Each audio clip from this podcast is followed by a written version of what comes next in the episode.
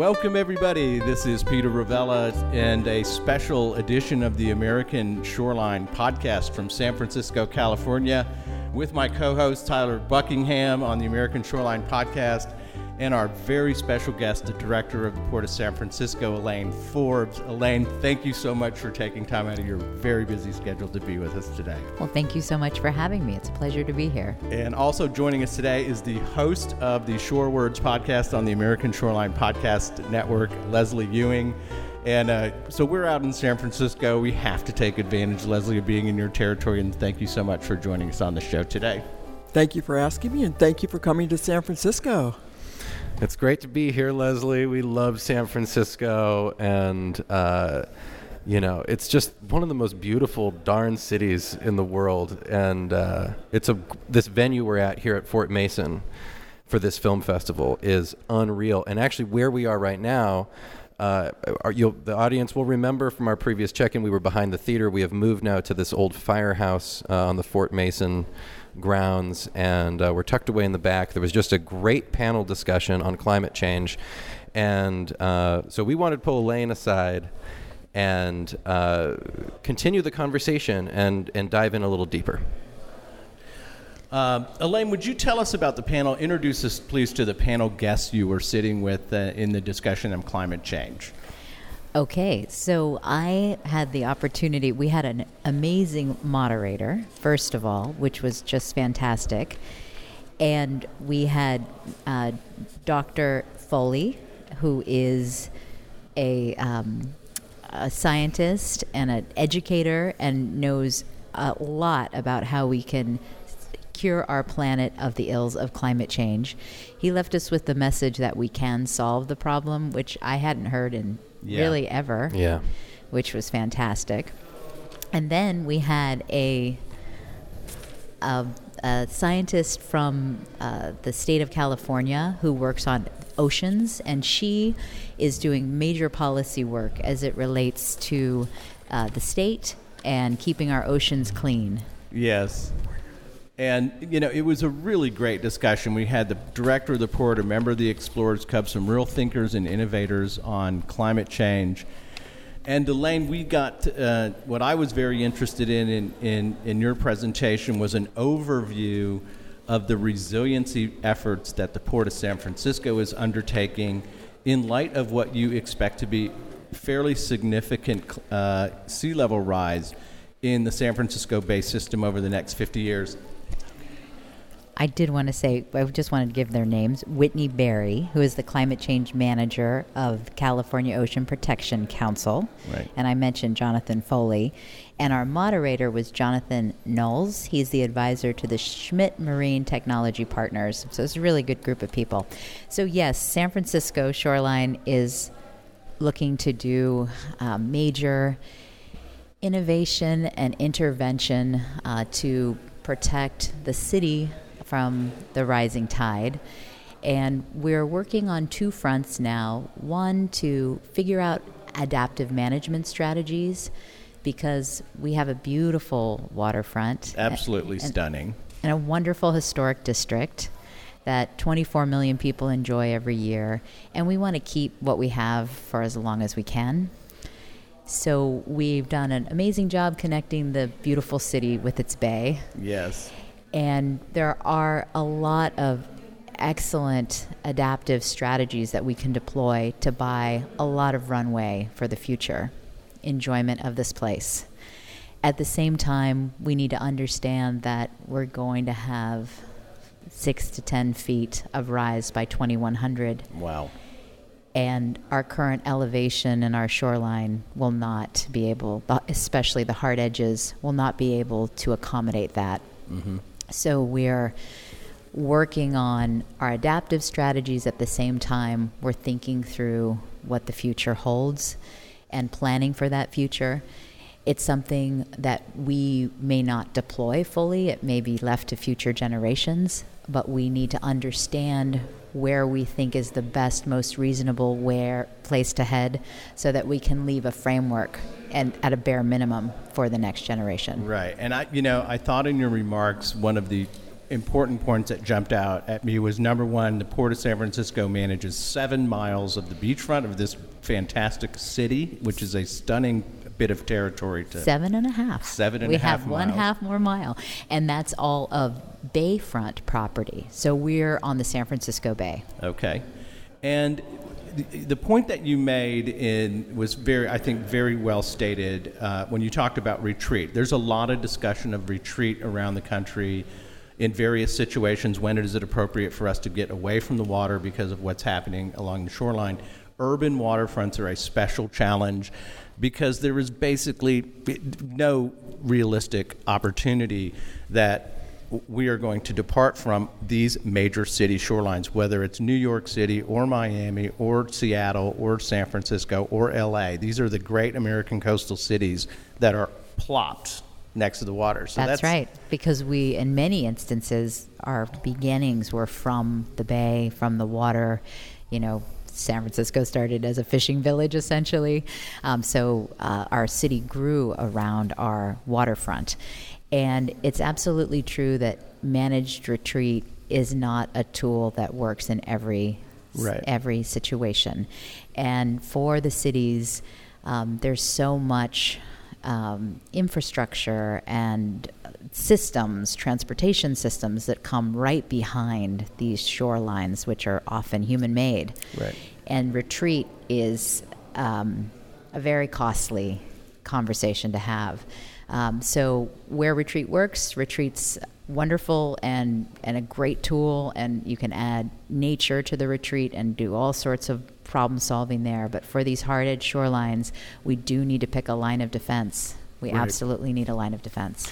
It's you have a fascinating jurisdiction because it's basically the entire bay side. I mean, most of the bay side of uh, of the city, and so anybody that's ever uh, been to San Francisco and walks along the beautiful bay underneath the Bay Bridge and all around, you're basically On you know, port property. You're on the port. That's right. And uh, so when you, people think of a port, normally they're not thinking of uh, such a public space. I mean, we, in fact, we had a previous conversation where it's like there's always a big gate around the port. You can't access. You never get into the port. Yeah. There's something happening behind the fence, but we never know. In your case, this is the most public waterfront probably in the United States. I would imagine certainly in an urban area, a very big deal. Yes, and a lot of that is because um, our shipping went away from the northern waterfront. Hmm. So the ports you're you're familiar with, where you can't get behind them because it's fenced in, and there's they're maritime terminals essentially that Yeah. deal with tons and tons of cargo. And our port, the shipping moved, it was break bulk cargo, moved south. And so we had an assemblage of historic facilities, and the freeway came down, and we took a bunch of very good civic actions and getting our, our ferry building opened, bringing the Giants ballpark to the waterfront Yeah. getting the Exploratorium and a historic finger pier, enjoying Fisherman's Wharf and Pier 39 for visitors and locals alike. And so we have a very, and then we have, thanks to the Bay Area Conservation and Development Commission here in California, that's entire mission is to open waterfronts to the public's Wow. enjoyment and the State Lands Commission, both of those regulators for me are uh, attuned to the goal of bringing people to its waterfront. It's publicly owned. So we absolutely have a different assemblage of uh, facilities and experience here in San Francisco. Well, it's it's it's a port with an economic model that not not many share. you know. Well, actually, I mean, if you think of other port facilities, some of them have also shrunk over time because of the business has has been changing. So they'll they'll have their traditional terminals, and I have traditional terminals as well. And you're You not do. thinking of them. Yeah, I was going to ask you about that. Yes. Tell us a little when you get to that point. Yes, absolutely. So I have a traditional cargo facility at Pier 80, which imports and exports automobiles, and we have another terminal at uh, 92 through 96, and that's more aggregate and soils. Um, we have some lay berth vessels there, and we're trying to build the business actually in, in those facilities. But the public isn't going there. That's where the, the business, the the, the um, cargo business is located. But other other shorelines like San Diego and uh, New York, New Jersey. Um, New York uh, just built a huge park in Brooklyn, Yeah. the Brooklyn Park on former port facilities. Really? I think the difference in our model is the port authority here does that economic development work directly Right. with our tenants. So I'm in an economic development business as the port director. Whereas in the other cities, I think they tend to give those surplus to cargo properties over to their economic development arm or their parks department or whomever is going to take the property to its new new iteration. What a fascinating job. I got to tell you, it just sounds extraordinary. Thank you. It the is. It challenges is. seem extraordinary. I wanted to to to mention uh, in your presentation uh, you discussed the 1890, I think it was. Uh, 1890, I guess, to 1920 seawall that was built. This aggregate, unengineered, sitting on the bay bottom, as you said, unengineered soils, which I know exactly what that means. This thing is very, well, let's just say it's probably outlived its useful life. Yes. And as you confront sea level rise, the necessity of dealing with this structure, this seven and a half mile long urban city barrier, is really got to be a challenge. And I know you spoke about this a little bit. I wonder if you'd share with our listeners how you approach a, a, an issue of that complexity. It absolutely does need to be addressed. I mean, I think at the time it was built, it was a feat of engineering mm-hmm. and ingenuity that has done its job for a hundred years, and most San Franciscans didn't know they had a seawall. I mean, that's the the strange thing about. That was news to me. I will admit to that. I'm glad I could introduce you to something new today. Leslie broke that on us the other night at dinner. We were sitting on it. I was like, "There's a seawall." We're okay. Yeah. Wow. Okay. And so much of the development you just talked about of being sort of the rejuvenation of the shoreline is all right within that liquefaction zone, the areas that are fraught with geologic concern, where there was fill. There was just unconsolidated, unthought about fill placed in first. So you've got you've got a lot of issues to deal with. I do. And, you know, I think a lot of shoreline communities are on fill in earthquake country, very bad situation. And our beautiful waterfront is very vulnerable. It's in terrible risk in a big earthquake. And the city of San Francisco now has been introduced to its seawall. It understands the seismic risk because over 80% of the voters, 83%, just approved $425 million bond Wow. for us to What a- get. What a great thing. What a great vote to get 83%. That says you did your work It was in incredible. educating the community about the importance of that issue. And that San Franciscans did their work Yeah. in taking a look at the issue and understanding why it's absolutely critical that we make investments to keep ourselves safe in an Yeah. earthquake and to prepare for climate change. So it's definitely not an engineering project. It's not easy to work in this area with so many people enjoying it, with so many great facilities.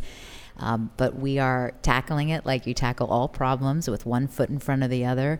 Uh, we're utilizing great expertise. We have the Army Corps of Engineers helping us, and they worked in Sandy and Katrina. Yeah. And we just have the best people on the job that are solving problems. So you mentioned that the city can anticipate six to ten feet of sea level rise by the end of this century. Are you starting to plan for that now, or are you going to do it incrementally? Or are you going to kind of build up as you can go? I would say more the latter at this moment in time. We are definitely building up as we go with an incremental approach. I would almost call it aggressive incrementalism. But I am looking to a frame. Um, I do want that created of where we will head in 2100. So we need a long community dialogue about that because there are going to be major trade off decisions we need to make. Um, and we need to obviously do it right because it's such an important piece of our cultural identity and our city values and vitality of the city is our waterfront. Can I follow up on that, Leslie? Um, so, one of the interesting things that I'm thinking about this is, first of all, San Francisco is kind of a notoriously progressive community, and obviously there are many iconic cities in America that are harbor port cities. Um, New York, Boston, Miami. We could, I mean, just L.A. There Seattle. We could go on and on. Uh, when you're looking around the country and seeing what you're trying to do here, and you're seeing what's going on elsewhere, do you feel like you're ahead of the curve? That you are setting culture? That you're that's part of the San Francisco identity. I mean, are you living up to? Is that like part of what you're trying to do? I admit we're living up to that. we are living up to our um, our reputation. We are ahead of the curve on this, and I think the reason why we're ahead of the curve is the earthquake risk. Right. So we need to adapt, and we're on totally shaky, unstable ground. So I don't have time on my side. I need to deal with that. Um, I need to deal with building a foundation first that we can adapt from. And so other city waterfront cities don't all have that earthquake risk I have. So I think that's why we're ahead. It's a great motivator. Um, it's an out, what I call an outside forcing agent, which is a, a, a common attribute of coastal planning uh, over in Florida or on the eastern seaboard where hurricanes are a p- persistent risk that tends to focus people's attention in solutions and you get past the politics a little bit because the risks are evident and substantial. Um, but we have a lot of engineers who listen to the American Shoreline podcast, so I have to ask you a design question. Okay, but I'm not an engineer, understand. so I may not answer I- it I- perfectly. it's not. It's not a technical one. I'm curious about. Do you anticipate over time that the the current seawall that's protecting uh, the beautiful city of San Francisco is going to be replaced, and is it going to be raised, or do you know yet? I think it will be replaced. And I believe it will there will be stuff on top of it. I don't think Okay. the wall itself is going to be taller. I think we will build berms and Ah. other things on top of a strong seawall that satisfy and provide flood protection.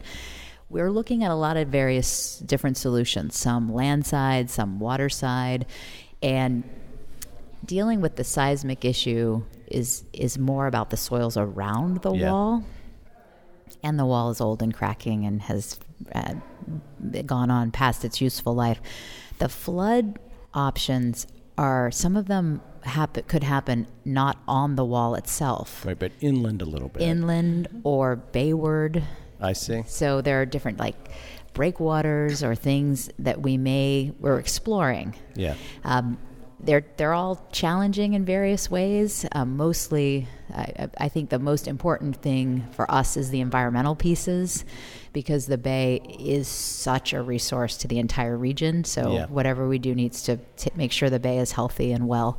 Uh, but I don't know the absolute answer, but I it's possible that the seawall will end up taller, but at this moment I don't see that. So, one of the other things San Franciscans are just totally proud of is the views. And so, as you start raising anything, be it a wall or a berm, that's going to change the views both looking at the city and looking from the city. That's right. And that's why I started with I want to have what we have as long as we can have it this beautiful connection between the city and the bay. It's possible that over time, the Embarcadero will be lower lying and we'll step up in some way to the bay and have some type of living shoreline in sections. Um, uh, you know, stepping up. Uh, it's possible we'll raise more on the land side to keep that clean connection. These are the kind of urban form conversations that are very deep conversations to have with the community. We'll be working with our partners at the planning department and citywide to have those conversations. But you're right; it's it's very important that we get it right. And we just had 10 years ago the transformation of Treasure Island to be a, a developed area that will be public space and, and development areas, and people will be living out there. Yes. And they went through the same issues of how do you take this man made constructed island Right. And so they've got this wonderful solution of armoring and then with a berm behind it for people to be able to walk on that will eventually be the next level of protection. That's So right. We do have a local issue for or local example, to follow. It's a very good example. It's a very smart solution.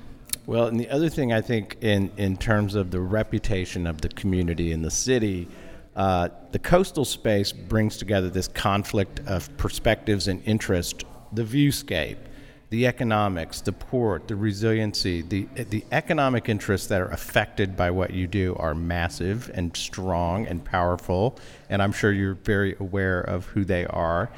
Um, but the, I, I, just say the Golden Gate Bridge is a great example of a function and form and beauty and an engineering solution. I mean, it's a little simpler than re- retooling a waterfront, but I do think there is a standard here of, of, of finding solutions to difficult technical problems that are absolutely uh, stunningly beautiful and work. Uh, it, it seems like a lot of do you feel a lot of pressure? I mean, how does it? Do you sleep well? I mean, how does it? I mean, if I had to think about the liquefaction soil thing behind that seawall, uh, this 500 acres of beachfront, I would probably not sleep well. I'll tell you, when there is a shaker at night, I wake up very strongly and get concerned about what level of earthquake we've just had. So the earthquake risk does does keep me uh, on my toes, and we are uh, racing against the clock on that.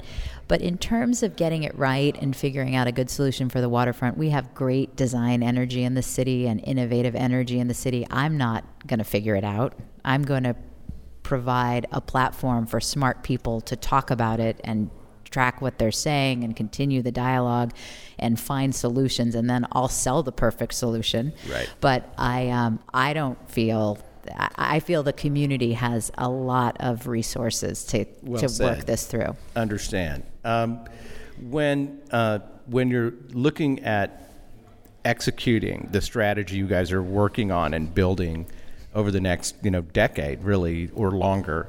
Um, what forces, and I, I, I mean, this is a political question. I don't mean this in a negative way because I think politics is the art of living together. I actually have a high regard for our the talented the talent it takes to be effective in the political universe. Um, when you look at the con- the issues and the and the interests that you are going to have to work with, who jumps out? What interests are the most powerful in terms of how this uh, has to be done?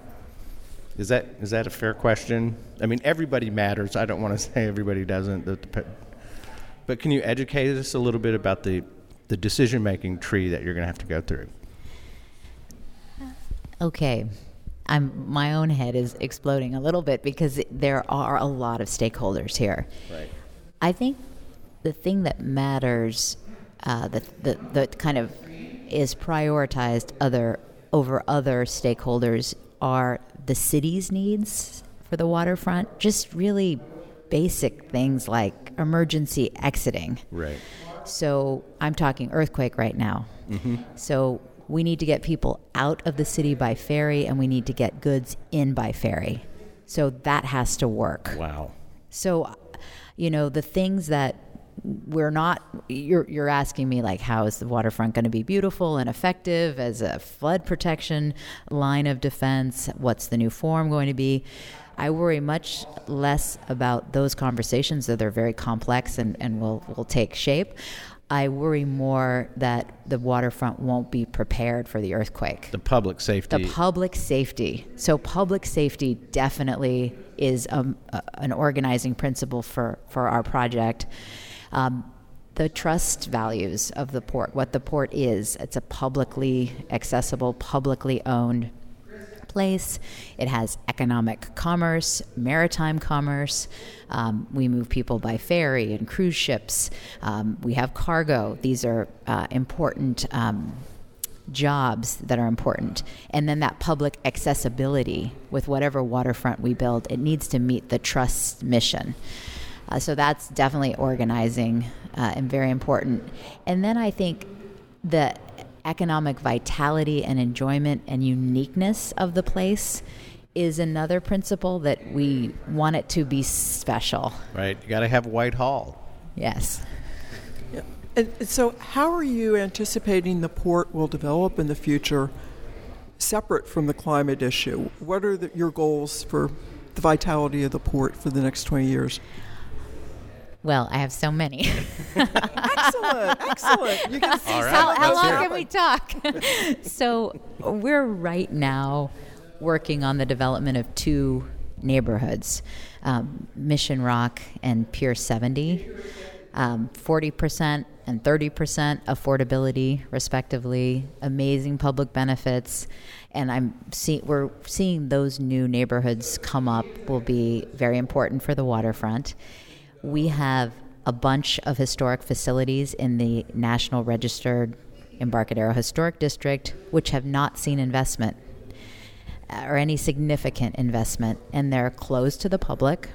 Some of them aren't even t- tenanted, vacant facilities. And I'd like to see those facilities invested in and opened up to the public. I think it's a real shame to lose the opportunity to enjoy the historic resources. Now, these facilities are not going, I don't know where they head past 2070, 2080 but this is where I say these adaptive strategies are so critical because to tell a whole generation of people that the piers should be shuttered to them because we don't know right. what happens after yeah. 2080 makes no sense to me. They'd hate that. I we, I we hate, hate it. We yeah. hate it. No, we don't like we that one. that idea. I love these old piers down here. I'm like, wow, these look where so we are incredible. right now. I know they're just stunning. They're just beautiful. They're wonderful. So I'm working with my team and the Port Commission and the city on a plan for those those facilities, and we'll be engaging pri- public-private partnerships to get those through. Um, and in terms of other development, uh, we are working on ferries and getting more ferry landings, more people onto the water. Um, the bay is such a great resource, and we're landside transportation. We're just gridlocked. And so we need to get people out onto the water. So that's very important um, to get that infrastructure in for the community. If these guys had come by ferry, they would know there was a seawall around the city. that's right. We would have experienced it. We drove in. Um, that's all so interesting. I mean, you know, uh, it's one of my favorite things when you come to San Francisco is you, you I mean, there's just a historical residue on this city.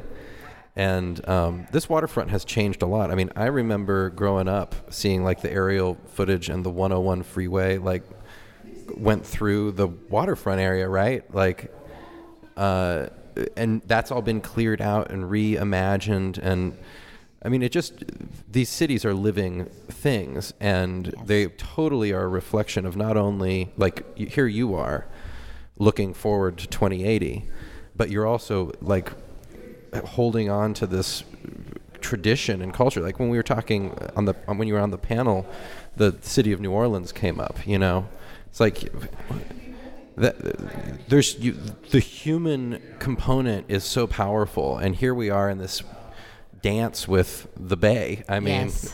boy, that's a difficult yes. balance to strike. Absolutely, and I I think it is a way to manage the facilities, acknowledging the past and respecting the past while leaning into the future. And you you can't just do one or the other um, to make these cities amazing places and these waterfronts amazing places. And I I do think that the historic nature of the port is a value to the city and something that makes the city so much more interesting and exciting to enjoy. And um, so I, I do think that the preservation pieces are critical to our success. I think one of the things Tyler just mentioned, though, of, of the freeway being removed, that was I mean, it was a horrible event that happened. That was the Loma Prieta earthquake that took the freeway down. But I think it's also so commendable that everyone took a chance to step back and say, maybe we don't put this freeway back, but we turn this into an open space in an area where we look toward the waterfront. That was really the turning point to me for the city. It's it was a the absolute turning point for the waterfront, and it was a battle at the time. It was not a consensus decision it, Mayor Agnos at the time was a visionary, and he said, "We this is the waterfront. We want to enjoy this." But before that point, when the freeway was in front of all those historic resources, no one was coming to the waterfront. There was hardly anything but you know storage or some parking and other uses in the piers. It was kind of seedy. It was a little seedy, yes. Yeah. The dive bar really was a dive bar. Yeah. and part of me laments, you know, with, pours with one out for divers. the old days. Yes, I'm sure there were certain things to love about it, but Yeah. mostly No, it's a vast improvement. It's a major improvement. And I think most, I mean, it's wonderful that there are people here in San Francisco now that don't remember not being connected to the Bay in this Mm-hmm. way. Um, you know, when I think about this transformation of, of shorelines around the United States, and it's one of the great things about being in the port business is the way that we use the water's edge um, is remarkable. I, I think of Cannery Row here that reflected a particular biological productivity of the area, the gold rush here. The history is wrapped up in our shorelines, and you're about to lead the 21st century transformation of this great American coastal city. I just think it. Uh, when you get together with the other port directors, are they jealous that you're the director in San Francisco? Because it's got to be the cooler, cooler one in the community, isn't it? I don't think they're jealous, but they they might if they're jealous. They're not telling me about it because most port directors like to run a cargo business Yeah. and like to work on logistics and Yeah. getting the most efficient Trains, trains, trucks. Yeah, you know, fuel, all that. exactly. Yeah. ships. Can I ask Ships. a, Can I ask a, a question just really quickly? This you spurred me because what I have noticed, I, and I lived in San Francisco for like a year, so forgive me, uh, my knowledge is kind of shaky, but I have seen, you know, the San Francisco port traffic seems to be less than that of Oakland, just Oh, right across the bay. Yes. So let's and let's talk about that a little bit because Sure. you know Oakland. One of the things that you actually mentioned in your presentation was had to do with the intersectionality of climate change and community lower income communities being affected and how we need to invest in those areas. Um, there's a dynamic in the East Bay and San Francisco that goes back a long time. Um, the East Bay, his, I think it's fair to say, was there was less opportunity. It was poorer. It's blacker, um, and I've seen this trend of cargo. What I know that San Francisco at one point had a vibrant cargo uh, port, and now it's moving over there. Is that is this a fair? What what's happening here? So it's different, Uh-huh. actually, than just that classic Yeah. uh, critique uh, in terms of, Of San Francisco class Bay? dynamics Yeah. and race dynamics. What happened is San Francisco had break bulk cargo okay. and cargo containerized. Okay. And San Francisco didn't make the right investment choices to containerize. We still don't really handle much container cargo at all. We do um, we do some what we call project cargo, which comes in containers, but they're very large containers. And Oakland, we had a lot of shipbuilding during Yeah. the war effort, and that may have been why we didn't make investments in con- in the necessary infrastructure to handle containerized cargo. Hmm. And at the same time, we were, you know, the break bulk was the business just was going away. And so we had all these facilities just to handle a kind of cargo that was drying up in terms of the amount of flows. Right. And so that's when cargo really moved from the north to the south. Interesting. And Oakland, meanwhile, was building its uh, maritime terminal with all the necessary infrastructure to handle the cargo movement of the day. And that's why the container ships go to Oakland, and still the break bulk cargo comes to San Francisco. Whether that be soils or aggregate or automobiles, that's what we handle in the South. Very interesting. Thank you. And do you also handle the airport? No, if I did, I'd be wealthy. Get free flights. You would also be so nervous and scared. That's true. No, I'm, I'm sure the airport director has a very complicated, difficult job, but in many cities, airports and ports are combined. And I'm a former CFO, and um, the airports drive the balance sheet in almost every instance. Ports are uh, struggling enterprises because they have deep infrastructure requirements. Uh, cargo and goods movement is a changing dynamic. Um, so ports don't tend to be as wealthy as airports. and also, you've got the idea that, I mean, ships turn around in 10, 15, 20 years for the ty- technology completely. And yet you can't do that at your port facility nearly as quickly. so- That's right.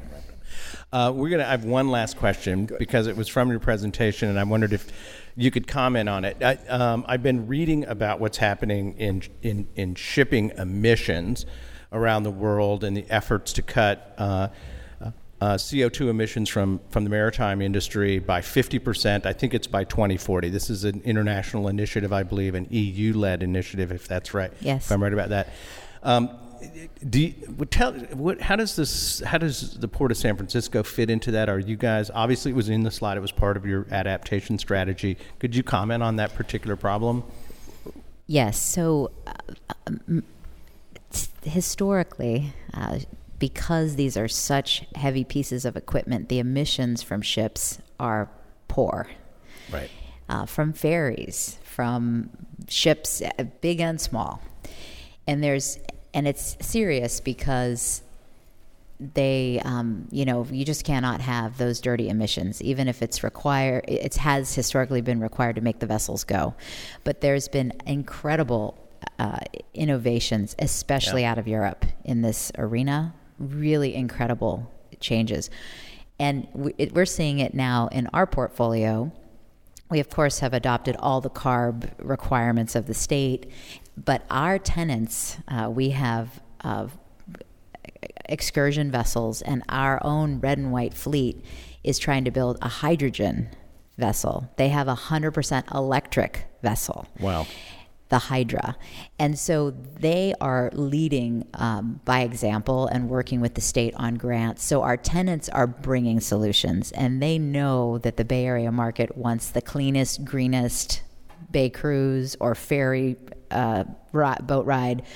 You know, in the area. Fantastic. And so they're responding to that demand. It's very exciting. That is so cool. Uh, Elaine Forbes, Executive Director of the Port of San Francisco, uh, joined us today from the International Oceans Film Festival from uh, Fort Mason. Uh, fantastic. Thank you so much. And uh, to have our, our, our podcast host from Shore Words, uh, Leslie Ewing, thank you for joining uh, the American Shoreline Well, Podcast. congratulations today. to Leslie uh, for show out. Great to have you on the great to have you on the network, Leslie. Great to be on the network. Thank you. Thank you. Thank you.